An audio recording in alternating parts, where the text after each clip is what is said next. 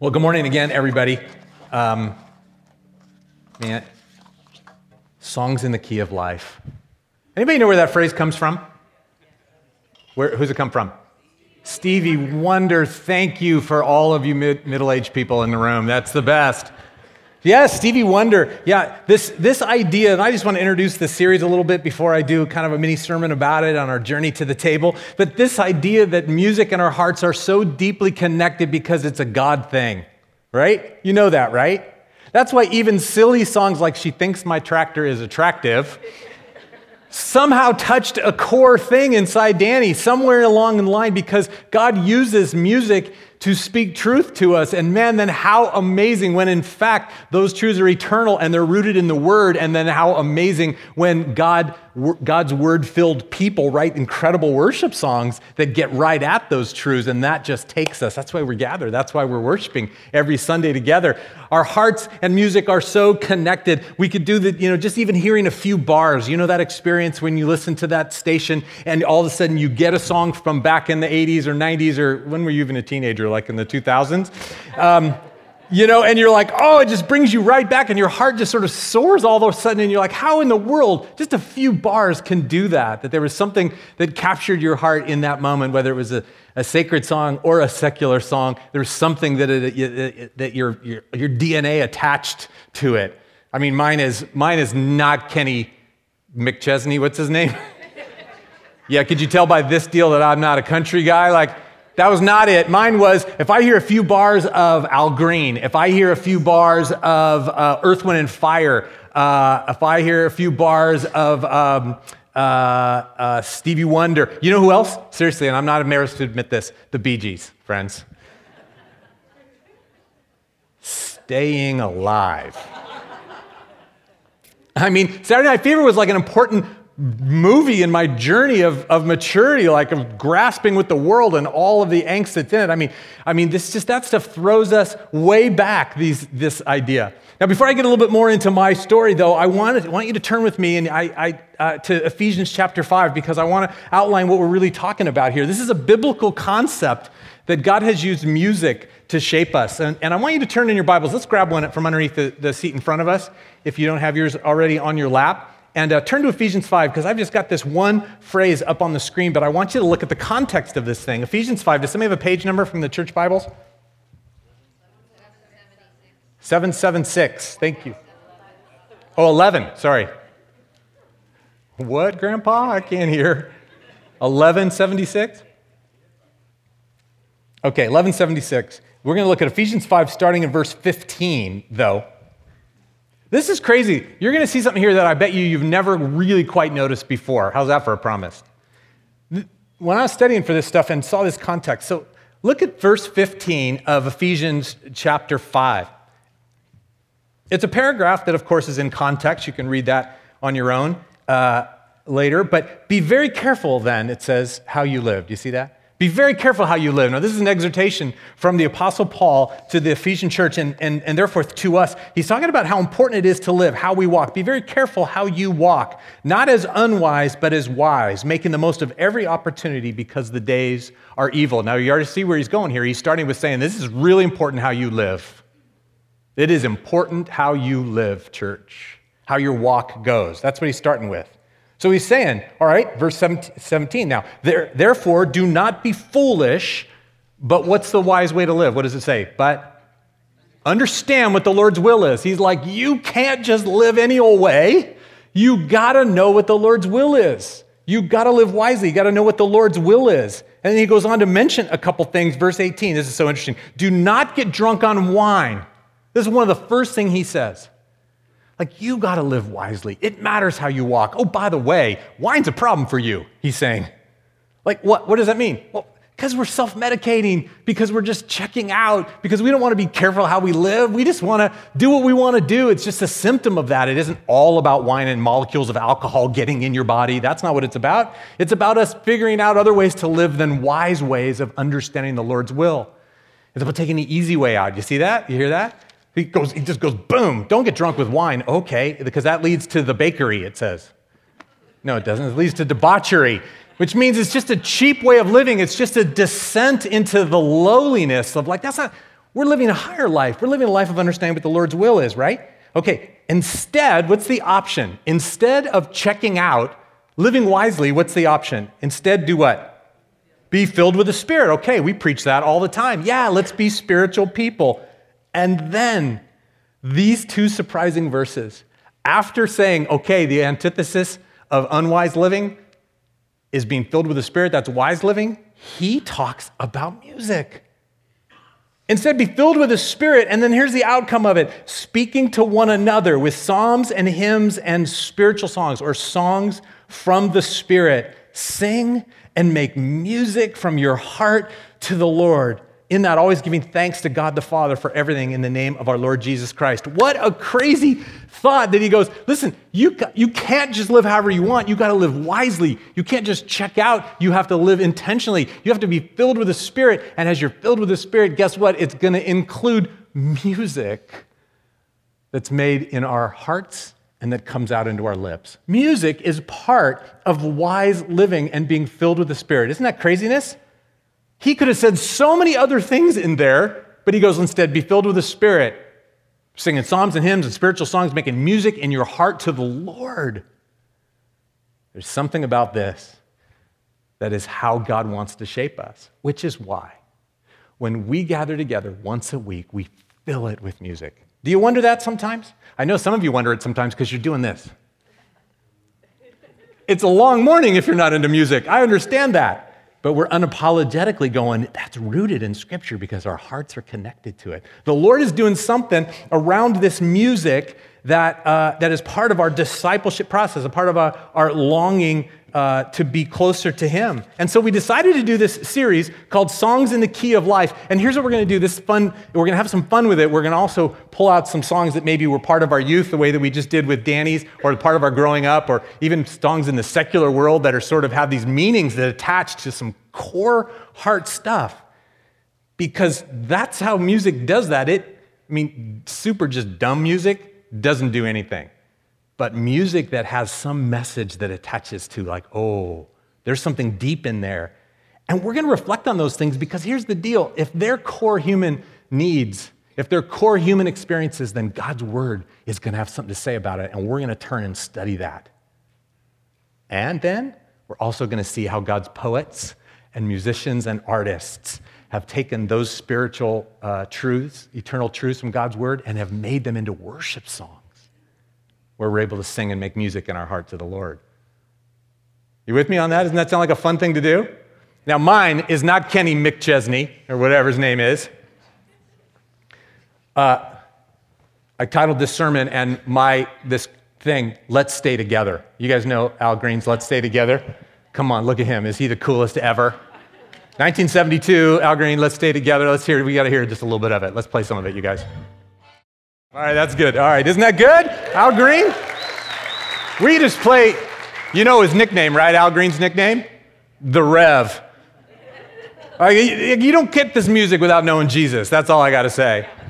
The Rev. Let's stay together. That's part of my story. You see, my story, you guys, is my story is about this core longing to be in a love that lasts. See, if you know my story, come from a divorced family, came from uh, as a younger man looking for love in all the wrong places, lots of heartbreak, breaking up and being broken up with, and how that impacted. As I started to grow older uh, and maturing, I was in my heart, there was just this longing for something deeper and more significant and, and something that lasted, a love that lasted. And this Al Green idea of staying together was so uh, much a, um, it ministered to me. There was this thought of, I, I want a love that lasts. Do you hear God at work in my soul just longing for this song? I mean, that's the wisdom, you guys, to look at our stories and go, Do you see God at work in your story? Do you see God at work in my story, in, in, in, in, in awakening me to the song like this? Because I wanted a love that would last. Because, hey, parenthetically, every love song we've ever heard is really about God, isn't it?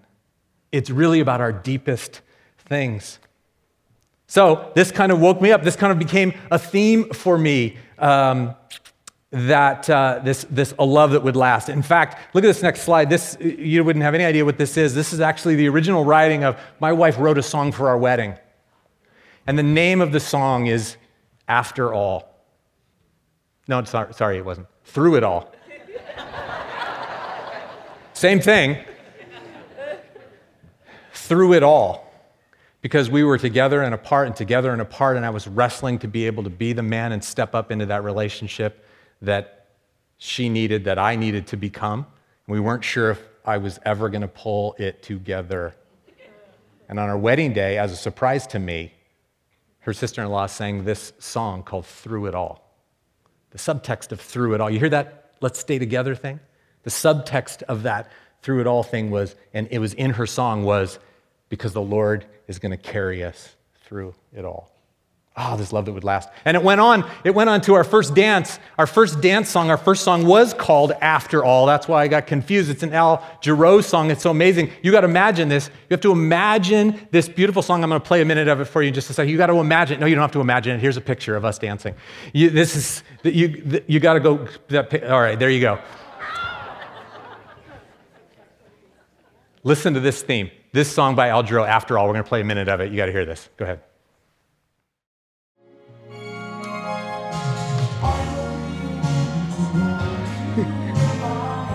All right, that's enough. Is that the best 80s song ever? There's this line in there about this, this childhood wish that I would be the knight in shining armor, being true to you. You see, you guys, this core thing that God spoke to early on in my story is this longing for true north that I would long to be faithful no matter what. You see, there's a tons, I was longing for a love that would last, but and there are tons of verses, and it was easy for me to get my head around the fact that God's love toward me would last. But there's something in my story, something that God spoke to from the very beginning that said, But what about you, Jeff? What awakened in me was my challenge for me to be faithful in a love that would last. That I would be one who would be faithful. That I would be one who would hang on to my love and this is all about our love for God. I would be faithful no matter what. And I want you to look with me real quick at, uh, at Ephesians chapter 10 as I, um, sorry, Hebrews chapter 10. As we just talk about this idea of being, that, that I, I think the word encourages all of us. There's a message for all of us, not just me in this, that we are people who are challenged by that call to be faithful no matter what in our love for God. That we would step up as knights in shining armor in heroic ways to be true to what we believe, to be true to our Lord and Savior, to be true to, to uh, serve the King of Kings and the Lord of Lords who has rescued us. This is a core need in every one of us.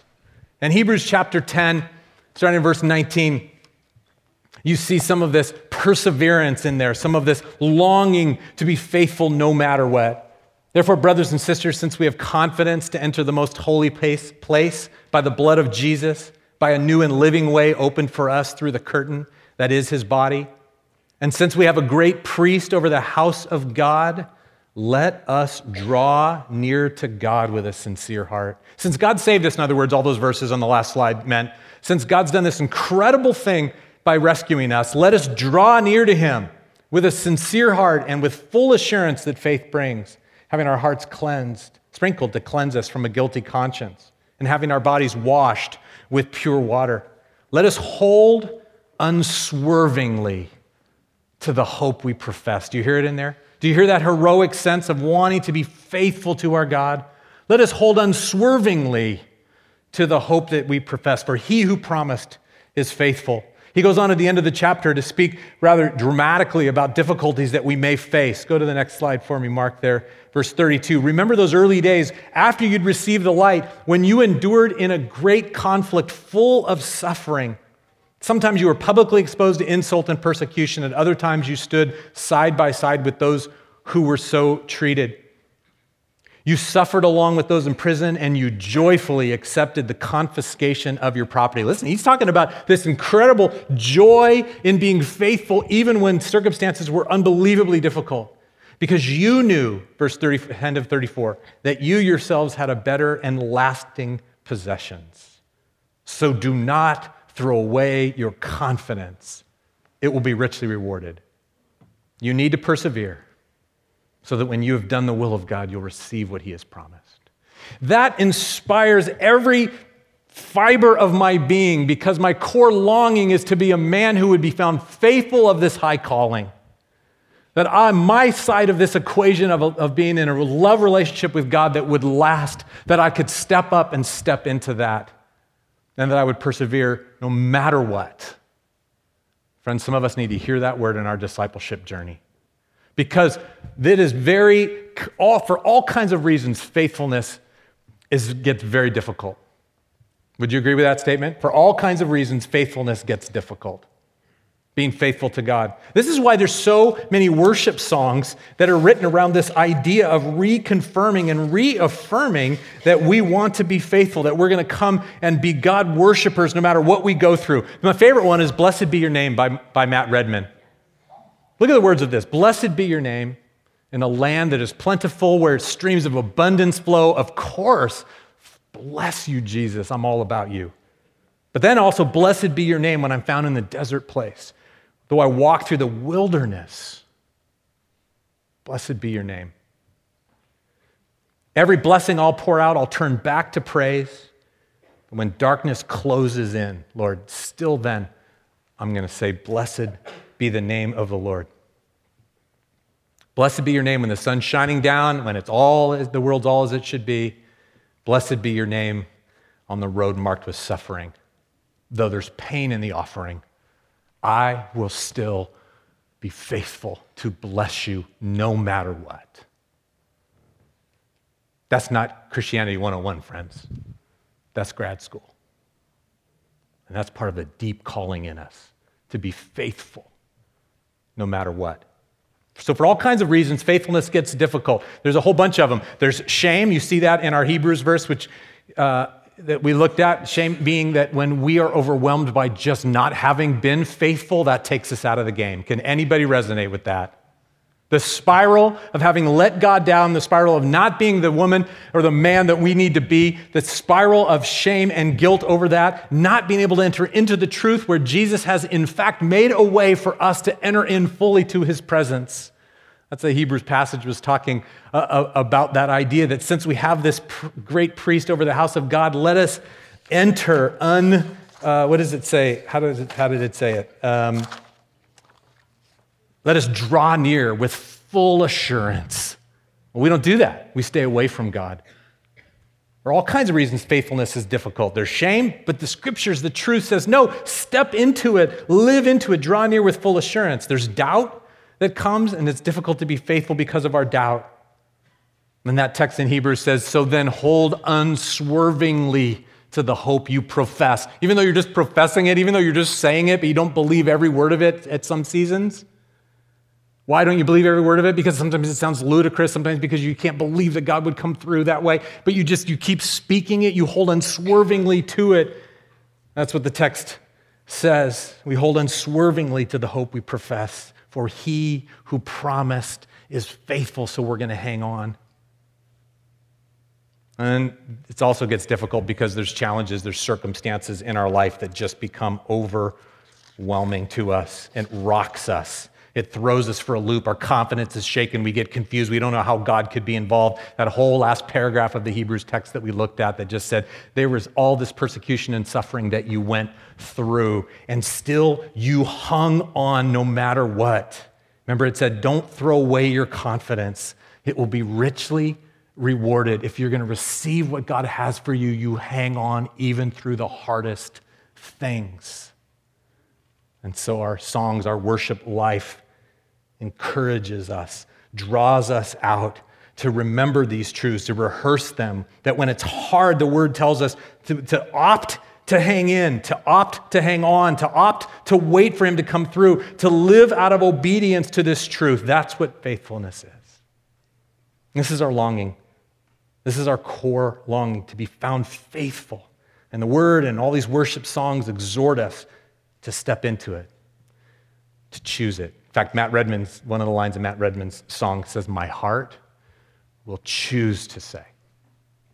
I'll choose it. Blessed be your name. So that's an, I want to leave you with that message today when we, what's your heart going to choose to say? Through the shame we experience, the doubt we experience, the challenges we experience. Will your heart opt in? That core longing to be faithful no matter what. Will you choose to be a Christ one no matter what you face? This goes hand in hand with Ben's message from last week. What will you be about this year? Will you choose? One last text around this that I just want to show you. This is from John chapter 6. This came at a time where Jesus had done some miracles, Jesus had done some challenging things, Jesus had done some confusing things. The disciples wondered if it was going to be safe to follow him. And from this time, many of his disciples turned back and no longer followed him. Just get a grasp of that word. From this time on, his disciples, his people who called in his name, people who worshiped him, who followed him around, who wanted to be devoted to him, were like, oh, yeah, no, I'm out. And Jesus said to the 12, You don't want to leave two, do you? Like, what are you going to do? Well, hang on now, church. Faithful people like yourselves have just set them out. And Jesus looks at every single one of us and goes, What about you? What will you choose to do?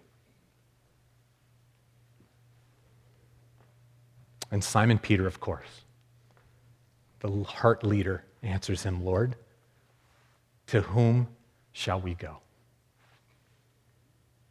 You alone have the words of life. We believe and we know that you're the Holy One of God.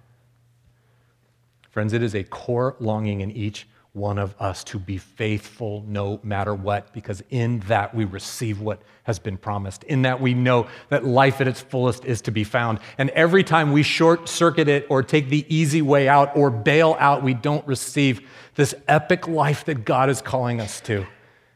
And so as we begin this new year, can you hear Jesus said, what, say, What about you? And does it inspire you from the deepest places, along with all these worship leaders and all these teachings of Scripture? To say, let's stay together. Where else would I go?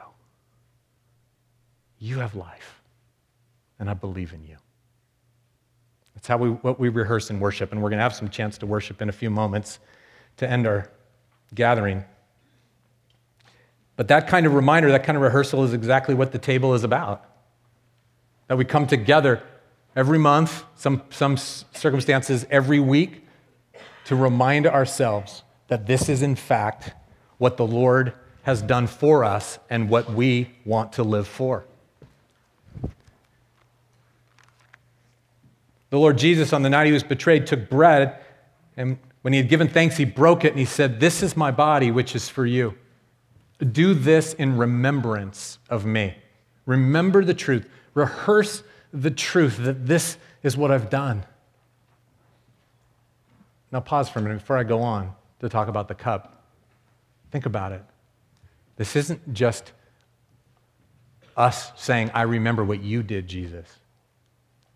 This is us saying, and I opt in. I'm choosing to be faithful to this reality. And I will take you inside me. That's the symbol of this. He said, This is my body which is broken for you. Do this in remembrance of me. In the same way, after supper, he took the cup and he said, This cup is the new covenant in my blood. A new agreement has been made.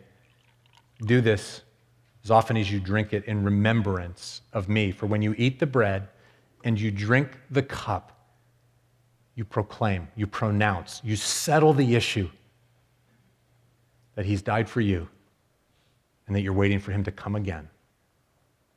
Church, it's about saying, I'm all about you.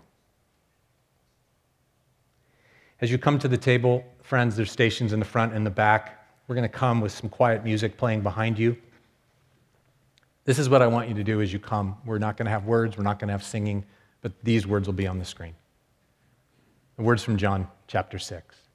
As you come and you wait in line and you grab the elements, by the way, the communion bread is gluten free for everybody to be able to take take the elements back to your seat, and any time during these couple of songs, you receive the elements. And as you do, both waiting in line, walking back, receiving the elements, pray these words Where else would I go? You alone bring life. I believe and I know that you are the Holy One of God. It is our core longing to be faithful to Him no matter what. Let's reaffirm that and rehearse that as we worship. Let's stand together anytime during this segment, come to the table, and meet the Lord.